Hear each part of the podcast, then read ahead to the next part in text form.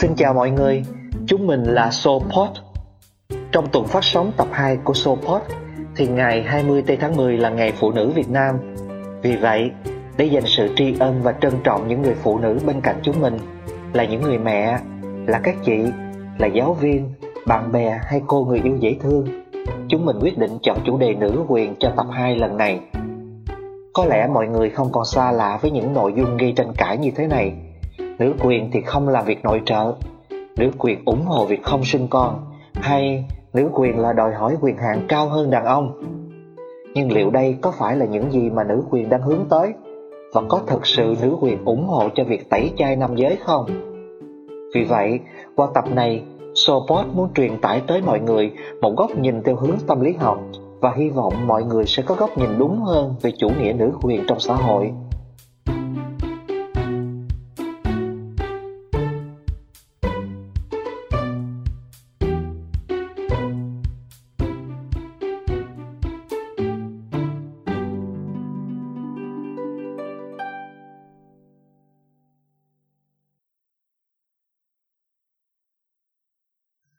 Nữ quyền thực sự là như thế nào? Chủ nghĩa nữ quyền thực sự là một niềm tin ủng hộ cho sự bình đẳng trong chính trị, xã hội, kinh tế cho tất cả mọi người, không phân biệt giới tính, bản dạng giới. Hay định nghĩa một cách đơn giản, nữ quyền là một phong trào nhằm chấm dứt phân biệt giới tính, bóc lột và áp bức phân biệt giới tính. Vì sao lại có tên nữ quyền mà không phải bất cứ giới tính nào hết? Sở dĩ như vậy là do bối cảnh lịch sử xuất hiện của chủ nghĩa nữ quyền, bắt nguồn từ những phong trào đấu tranh để giành lại những quyền lợi trong xã hội cho nữ giới. Theo Global Citizen năm hai không một sáu, thì ở hầu hết các nước trên thế giới, thu nhập của phụ nữ chỉ chiếm sáu mươi đến bảy mươi phần trăm thu nhập của nam giới, dù là cùng một công việc. Hay có hơn một trăm năm mươi đất nước có ít nhất một đạo luật phân biệt giới tính còn tồn tại. Và trong số khoảng bảy trăm tám mươi mốt triệu người trưởng thành mù chữ trên toàn thế giới, hai phần ba trong số đó là phụ nữ. Ngoài ra, cứ một trong ba người phụ nữ đã từng trải qua bạo lực thể chất hoặc bạo lực tình dục tại một thời điểm trong cuộc đời họ. Chính vì những bất công và chèn ép mà phụ nữ gặp phải trong suốt những năm tháng lịch sử cho đến tận thời điểm hiện tại, phong trào nữ quyền nổi lên như một sự đấu tranh đòi quyền bình đẳng cho phụ nữ. Và từ quyền bình đẳng đơn sơ mà phong trào nữ quyền vốn hướng tới, đã trở thành sự bình đẳng cho tất cả các giới, nhưng vì thành phần tham gia vào phong trào và đối tượng hướng tới đa số là phụ nữ, nên làm cho dân chúng lầm tưởng chủ nghĩa nữ quyền chỉ dành riêng cho phái nữ.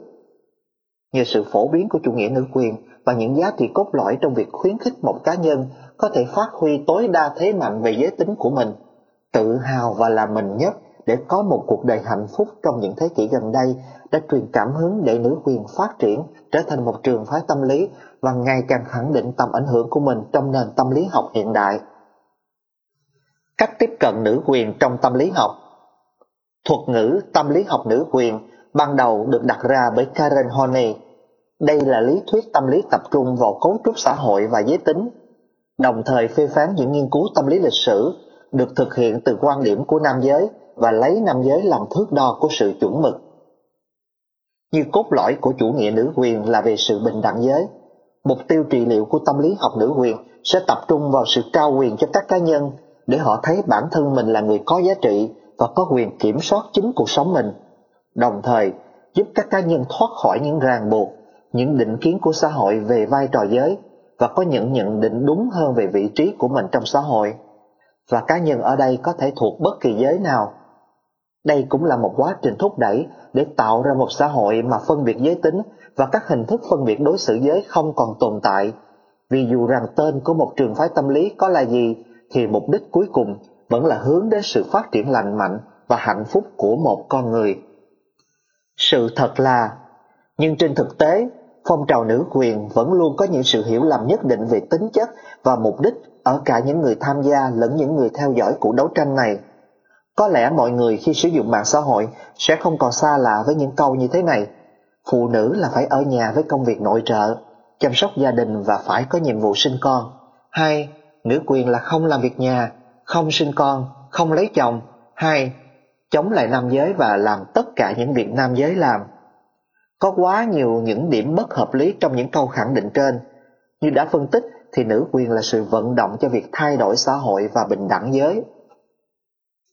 Vì thế, cần hiểu rằng một người ủng hộ nữ quyền nghĩa là người đó ủng hộ việc nam giới và nữ giới có vị thế, vai trò và địa vị xã hội ngang bằng nhau, không hơn và không kém. Nếu phụ nữ có thể làm giỏi những ngành nghề mà được mặc định chỉ dành cho phái mạnh, thì đàn ông cũng có thể thoải mái và được phép tự hào vì mình giỏi trong những ngành nghề vốn dĩ chỉ dành cho phụ nữ. Nếu phụ nữ có thể xông pha ngoài thương trường, thì đàn ông có thể tự hào vì mình giỏi giang quán xuyến việc nhà, đảm đang đầy tinh tế và chu toàn trong tuyến hậu phương. Bất cứ giới tính nào đều có những thế mạnh.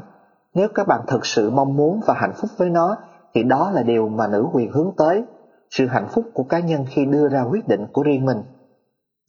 Quay lại câu mở đầu của chúng ta ngày hôm nay, liệu nữ quyền có thực sự chỉ dành cho phái nữ không? Thì SoPod xin khẳng định là không.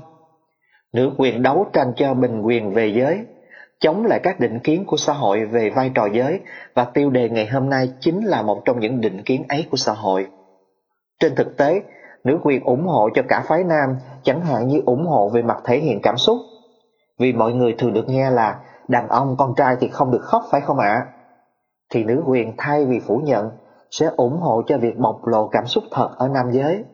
Thậm chí, các bạn nam khi tìm tới điều trị tâm lý theo hướng nữ quyền sẽ được hướng dẫn cách để gia tăng cảm xúc của mình, học cách chấp nhận những lỗ hổng mà bản thân đang có và cân bằng, không so sánh thành tích của mình với những người xung quanh, đặc biệt là người yêu hay vợ mình, nếu như trong trường hợp người ấy có làm chức vụ hay thu nhập cao hơn mình.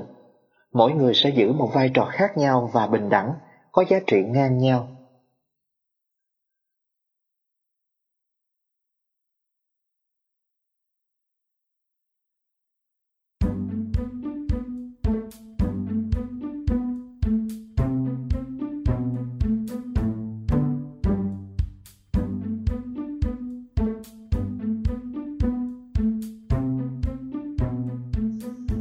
Qua bài nói về nữ quyền ngày hôm nay, SoPod hy vọng mọi người hiểu rõ hơn về tính chất cũng như cách tiếp cận tâm lý của nữ quyền.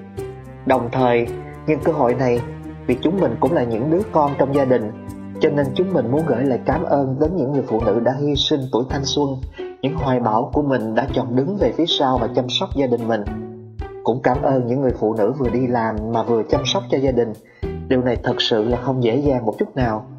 Và cảm ơn những người đàn ông ở nhà toàn thời gian, bởi đã không vì những định kiến của xã hội mà vẫn có thể hạnh phúc ở nhà, còn vợ anh ấy thì mạnh mẽ với cuộc sống bên ngoài, được làm những gì mình yêu thích. Và trước khi kết, SoPod muốn dành lời chúc cho tất cả mọi người.